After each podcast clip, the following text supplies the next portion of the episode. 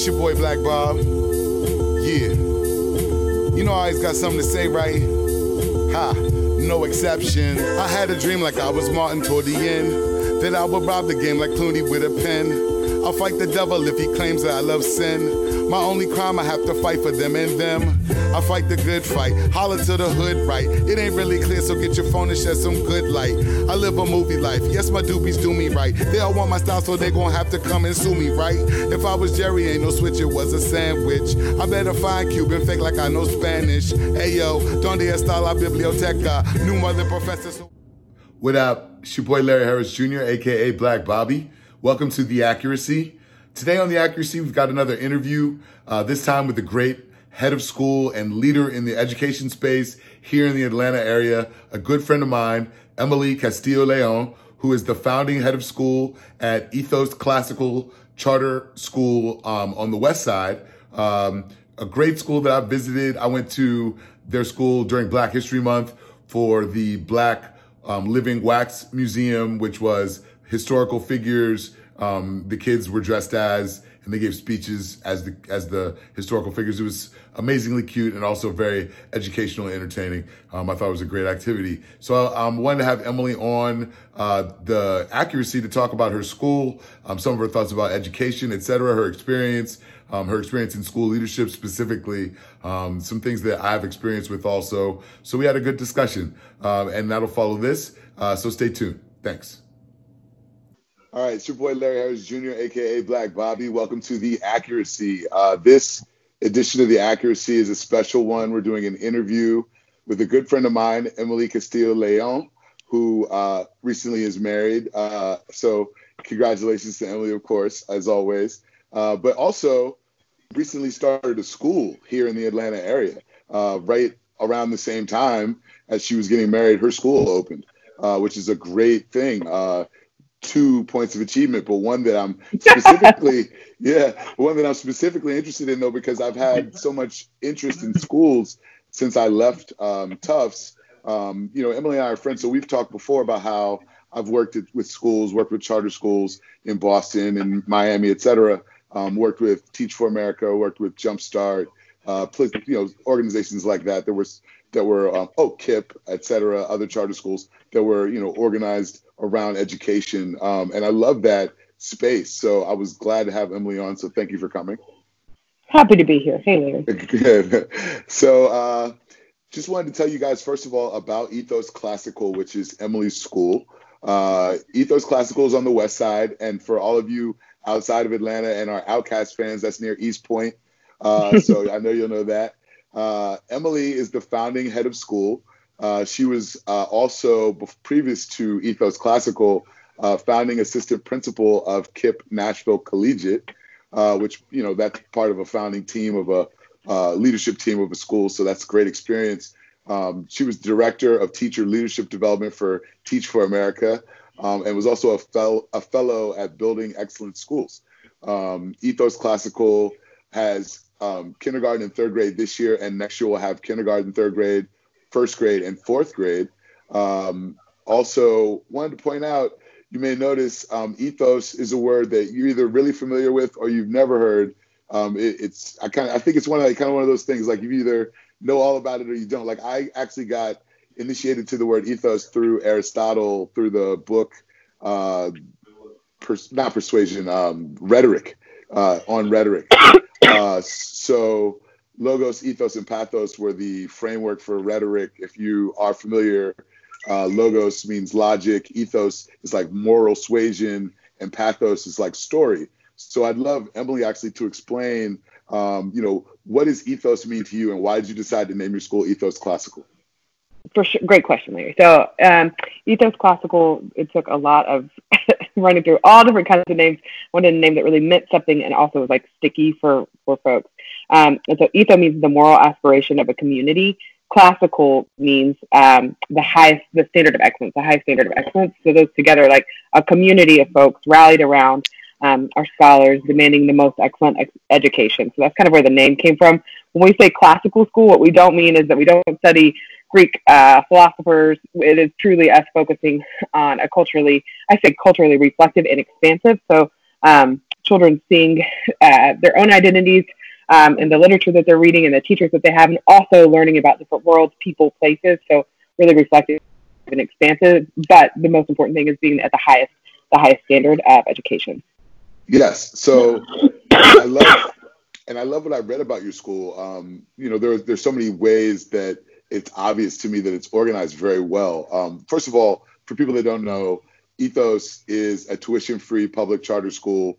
They opened August 12, 2019, um, and they focus on teaching students how to learn, how to think. Uh, they have a broad spectrum of activities, including arts and the humanities, um, which I think is a, an excellent way to, to learn. It's very similar, actually, to the way that I learned in school. I went to um, a high school that could be, could be, considered kind of a liberal artsy kind of high school, even though it was an all boys Catholic school. It had a they were Jesuits, so they they they did have a commitment to a well-rounded education.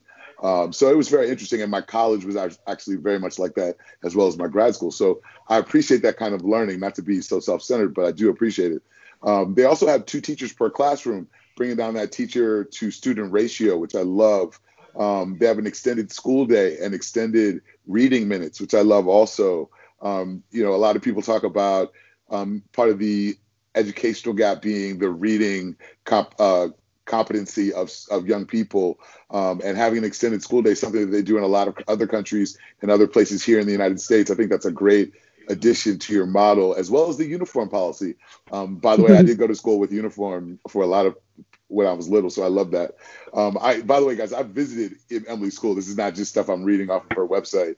Um, I went to the school, and it's a great school, uh, great building, and in a great area. So, I mean, I, I, don't know. Is there a reason why you chose, for example, the two teachers per classroom or the extended school day? Um, maybe you could focus on those two things. Yeah, totally. So I think the two teachers per classroom is, um, especially in elementary, um, building literacy skills takes. There are so many things um, that that children can learn many ways independently, but literacy is not one of them. You need an adult with you, listening to you, responding to you, and giving you constant feedback to really build your reading skills, both phonics and comprehension um, and so we do the two teacher model per classroom to really allow students the kind of individual give and take that is required to really sharpen and hone those language skills. Um, so that's what it came from. In math, it's not as necessary for us to have the two teacher model. There's a lot more independence that can happen there, but you need okay. an adult with two who are listening and responding um, in literacy instruction. It's also a talent development kind of uh, pipeline that we're building. So the two teachers that we have per classroom, we have a lead teacher and then an associate teacher our associate teachers are new to the field of education um, and are getting trained and getting their master's for, through Relay Graduate School for Education. Um, so it's actually our talent pipeline. So uh, moving into next year, the majority of our associate teachers are actually like have built themselves, have learned what it is to be an ethos team member, and are moving into lead teacher positions. Um, and so it really builds a tight pipeline for us for good talent um, while providing that individualized instruction, and teachers are getting great training. I don't know if you know about Relay Graduate School of Education, but it's um, the sharpest teacher training program there is around. Um, okay. So they're getting, they really they get a ton um, of benefit in this year as an associate teacher. That's amazing. I love that. First of all, so that's that's amazing. So one of the things I love about nonprofits, and um, you know, especially nonprofits that are that are especially change oriented, like your like yourself.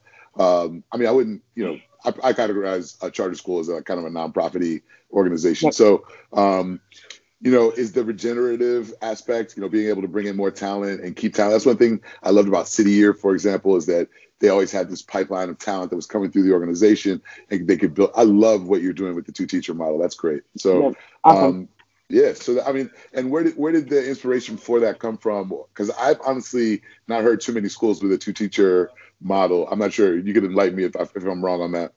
Yeah, no. So it's um, I think it's something that's pretty specific to high performing charter schools.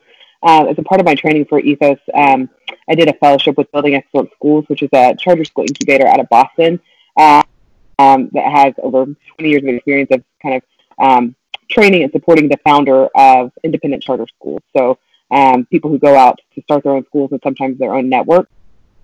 Um, some Democracy Prep is a Building Excellent School, school, Brooke, not Brooke, um, Excel in Boston. There are a number of really high performing schools that started from Building Excellent Schools. Um, okay. And during that time, your training, half of your training is spent um, in your region, like doing community engagement work, um, writing your petition, doing all of that. But the other half of the time that you spend in that training is you go and visit um, 60 of the top performing charter schools across the country. And wow. through that, you're getting exposure to the very best practices. Um, and that's where I learned about the two teacher model, saw the two teacher model, especially in elementary school, being just super high impact, looking at the, the academic outcomes for children who had two teachers in their classroom were much higher. Um, also, just like from a talent, ma- like my job is a talent manager and talent, yeah. uh, and keeping like great people in our building, coaching, developing, and supporting them. Um, and so the two teacher model also really helps with sustainability and people being able to learn, grow, and sustain themselves in a school.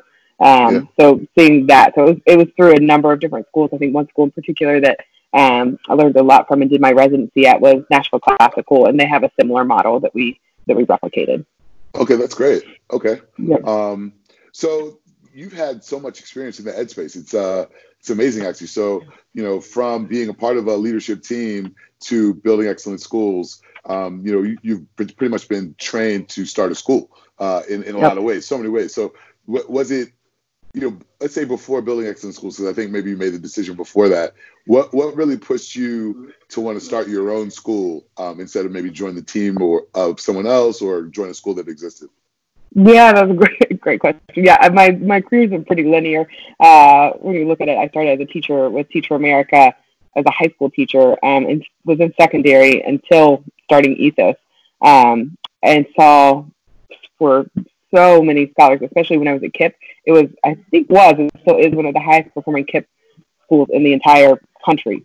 Super high performing, but for so many um, of our students, it was a huge question for them what their out what their opportunities were going to be when they graduated from high school. Not because of like ability, not because of will, not because of effort, but because of a pretty fractured elementary experience um, that had made it really hard to catch up just from not having that really solid foundation that's necessary. Yeah. That's where I got that's where I got super passionate about elementary education and just seeing like if yeah, even in the high the highest performing of high schools that are doing the most for so many it's just a huge injustice that for so many children um, their their academic uh, their life opportunities are impacted because of their elementary experience. So I got passionate about that. And then why not joining a network? I think one like I, I think our my vision and the vision for ethos that we have is one that's a little bit um, unique. It is more whole child centered. It is more liberal arts. We do have uh, we really think about like supporting the social emotional development and learning of children every day. We have recess. We have great lunches. We like really think about um, the whole child in a way that I had not seen at other networks that I would be jumping into. Um, so having a little bit of a different vision than any other space. Um, also, I'm just kind of like a little bit of a bulldog, and so going into a network, like I have ideas and vision. Um, I would much rather drive that myself than have someone uh, kind of a, a, network is a hard place. Like you take someone else's vision and execute it. I'm much more like a, a visionary. Um, so that's I think part of where it started. Oh, I, I, appreciate that very much. And I'm, I'm actually also the kind of person that uh, would rather work for myself than work for someone else, um, especially in that kind of a situation, because so much of the outcome is tied to you know what you believe in and what you would like to see happen. Yep. So I can understand where you're coming from. Um, you know, I'm also I love you know the fact that you started a school and have that experience. Um, I'm a big believer in school leadership being critical to the success of a school. And I would love for you to talk about how your school leadership is organized. And I noticed you have a student and family services person, so maybe you could address um, what that person does. I have a I have a decent idea, but I'm pretty pretty sure you can enlighten me much better than what yeah. I kind of surmise from your website. So please. For sure, I would say I couldn't agree with you more. Like like the leadership of a school is like truly everything in the success of a school. A school rises and falls on its leaders. Um, and so our leadership team structure is me as the head of school, which is like honestly it's more of an executive director role. I do the management of team and culture, talent hiring, external relationships, um, fundraising, those pieces, and manage the leadership team. Um, yeah. We then have a director of curriculum instruction, Mr. Uh, Knight Justice, Shamar Knight Justice. He's amazing. I actually met him and started working with him. I was his coach. I was his coach as his in his first years of teaching through Teach for America oh, back in Charlotte. Yeah, so we've known each other forever. He's amazing. Um, he does all things teaching and learning, um, so coaching our teachers, assessments, instruction, all of that. Um, it's like what you probably think of as a traditional principal type role. Um, we have our director of operations, Ms. Mack. Um, operations are the unsung heroes of a school.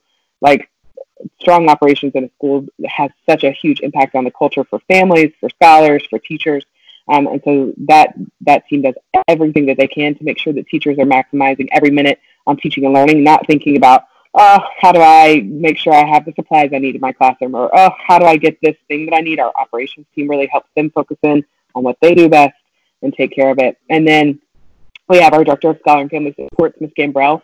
Um, her job is a huge one. So she has a special education background. Um, her department is growing by by considerably next year. Um, but she manages both special education, response to intervention, and all school culture initiatives. So you were there for our Living Black Wax Museum. That's yeah. all Miss Gam- Miss Gambrell's vision um, and execution. So she really builds in thinking through the social emotional learning and support of our children, the culture of our school on how to really build and and enforce that. She and I together manage um, all discipline issues um, as they come up. We manage those together, um, and then um, she does also family support for families who are experiencing homelessness or um, just our general like family engagement. So we have a, a thing called the Joy Squad. She manages that as well. It's a pretty tremendously huge job. She does an amazing job with it. Yeah, I, so that's that's what I suspected you were going to say about student family services toward the end. Um, is more of what I was focused on is the interaction with the actual families and yep. um, you know the getting families involved in the school and, and and having a community built around your school. I love that because I like I saw that your mascot is the blue jay. Is that right? Yeah, the blue jay. Yeah. Blue jay. So uh, blue jay and uh, blue jay named Joy, and I love that you talk about joy, and I, I love that. So I mean, visiting your school for the black uh, wax figures was so fun. Um, those kids looked like they were having a lot of fun. Uh, they they were really committed to you know doing like being prideful about their roles and like that kind of thing. I just loved it. So I'm glad you had me there. And I also want to point out um, every single one of those persons. I, I, you know I'm not always this person, but every single one of those people you just named that's part of your leadership team is actually black. And um, yep. you know I love that you have so many black teachers and administrators at your school. And uh, you know not not many students across this country have a black teacher before college in most cases, if if at all. Um, you know, and I had I had like several black teachers in high school, but I really don't remember any from before high school. So I love that at this young age you have black teachers. I mean, was that like a special focus you had uh, in building the school? Is is that something that you really wanted to have happen? Oh, absolutely, absolutely. I think that I would be. I think the mission of our school of providing an excellent education cannot happen. Uh, an extraordinary education cannot happen if I do not have teachers and staff members and leadership that students see themselves in. Um, and yeah. so it is like truly, I think, my moral imperative to make sure that I am building as diverse of a talent pipeline as possible. Um, and that's not to say that we only hire teachers or leaders of color, but I do work very aggressively to make sure that I am building a deep and wide pipeline to make sure that, the, by and large, the vast majority of our of our staff um, shares the same identity and background of our students. I've seen, I mean, I'm a white woman and, and recognize that very much in this work. And so thinking about how I can surround myself with voices and people and um, insight into to the work to make sure that we are doing right by our kids in a way that I think just recognizing the limitations of my own perspective and experience are real. Um, and so making sure that my leadership team that's surrounding me um, is really breathing truth and life and experience into me and my decision making, um, and that my teachers in the same way. Yeah. So I love that. And the reason why I thought it was so important to highlight is because, okay, so when I was um, actually in the nonprofit space in Boston, I noticed the lack of diversity at a lot of a lot of organizations, uh, and a lot of them were serving um, clients um, in communities of color uh, and didn't have a lot of uh, people of color working in their organization. So, you know, when I got to monitor, I was working in consulting. Um, I had to give a talk about um, things that I thought we could improve in the nonprofit space. And I got a lot of trouble with my boss for saying that one of the things that they could improve upon was the diversity in the sector. Mm-hmm. Um, just I thought, you know, if you're going to be serving uh, kind of person, um, you might want to have some people on your staff that are like that person. Like that's why. You know, I believe in diver- excellence through diversity. So I love that your school is pursuing excellence through diversity. So um, that's actually all my questions. I had one more thing. Um, I just wanted to. You worked in North Carolina schools. Um, yep. So I'm not sure if you're if you would love to uh, share this or not, but your experience with, um, you know, one thing that people are curious about out there is the busing program they had in North Carolina. We briefly talked about um, this um, privately, but haven't had a chance to actually talk about it. So I was yeah. wondering if I could get you to just comment on what you saw in Carolina when you were there. Um, you know, because what the reason why I'm bringing this up is um, what I read in studies is that in North Carolina, the busing program, which integrated the schools, raised test scores for all schools rather than certain schools being better than others. They all kind of rose at the same time, and there was like this general appreciation of increased test scores. So is that true, or is that a myth, or do you know? Yeah, no. Neil I would say that that is generally true. Um, I, so I was not there during um, the busing period. I was there um, a few years after it, it ended and dissolved. Um, okay. But from what I know and have heard, is like definitely test scores across schools were raised. Um, I think that if you dig deep into that data, right, are there still some big disparities in data within the schools by yeah. um, race and ability level for sure. But I do think that overall the impact was a positive one. Um, at least that's what history tells us. Um, when I was when I was there, um, when I was in Charlotte, uh, the busing program it ended. Um, schools were incredibly segregated. Um, you know, I think I probably at the school I was teaching at there was probably one white student out of 600 that I taught. Um, okay. So they had resegregated themselves pretty quickly and immediately. Um, and then those schools, I think, uh, what I always say is like excellence in education is just honestly expectations for what students are capable of. Um, and so when those schools were segregated, the expectations for what students in those schools were capable of went right back down, which is the most like um, disrespectful and insulting thing I think you can do to a child or to a school is to expect less yeah. of what they're capable of. Um, and so definitely saw like a, a huge dip um, in that when I was in the school I was working was actually on the state takeover list um, when I started there. Um, this speaks, I think, very much to, to the importance of a school leader. Um, it was on the state takeover list because it was so underperforming every day. The news bus was like the news was just waiting outside the school building for something to happen because it, inevitably something happened.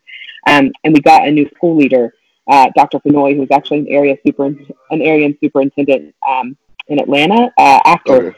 and he was truly the most phenomenal leader I have ever worked under came in with a really clear, concise vision, um, invested in the talent in the school, um, and then like really just worked to like keep great people there, get people who are not on board with this vision out, um, and the school trans and within three years went from state takeover list to one of the top five performing high schools in the city. Um, so I would wow. say more than anything, it was like a may. It truly is one of the biggest gifts to have to been part of that as a teacher and see like wow, leaders do set like set the pace, the tone, and the yeah. outcomes for the school. Um, so that was kind of my experience. It was different uh, because it remained a pretty segregated school until it started getting academic outcomes um, and results, and then became a more diverse space. I would I would say generally for ethos, like we are in an interesting space in East Point um, that is an evolving community. Um, I think racially, economically, um, and so we actually we do value economic and, and racial diversity at the school, um, wanting always to serve most of the students who don't have access to great out you know to great educational outcomes first and foremost, but then do value that like it is important for for children to learn to interact with people who are different than them, for families to be around people who are different than them. It is a better world when we when we engage uh, in that. So we do that very much um, welcome that kind of um, yeah community. Oh, uh, I appreciate you answering that question. I know I sprung that on you, but you're an expert on this subject, and I've actually never had the opportunity to talk to anyone that worked in education in North Carolina to get any clarification on that data. So I'm glad that you shared that with us because I, I, bet you a lot of people that watch this will be very much enlightened by what you just said. Uh, surprised and happy to find out, first of all, that the diversification worked. Um, upset that they undid the diversification, and then also happy to hear about your leadership experience, um, watching a leader and then becoming a leader. So Emily, thank you so much for your time today. Thank you, Larry. It's so good to talk with you. Oh, anytime. I'll, you know, thank you for your time, obviously. So, um, you guys, this is the accuracy. Larry Harris Jr., aka Black Bobby. Check me out all over social media, also on all the podcast networks, and I will talk to you guys soon. Peace.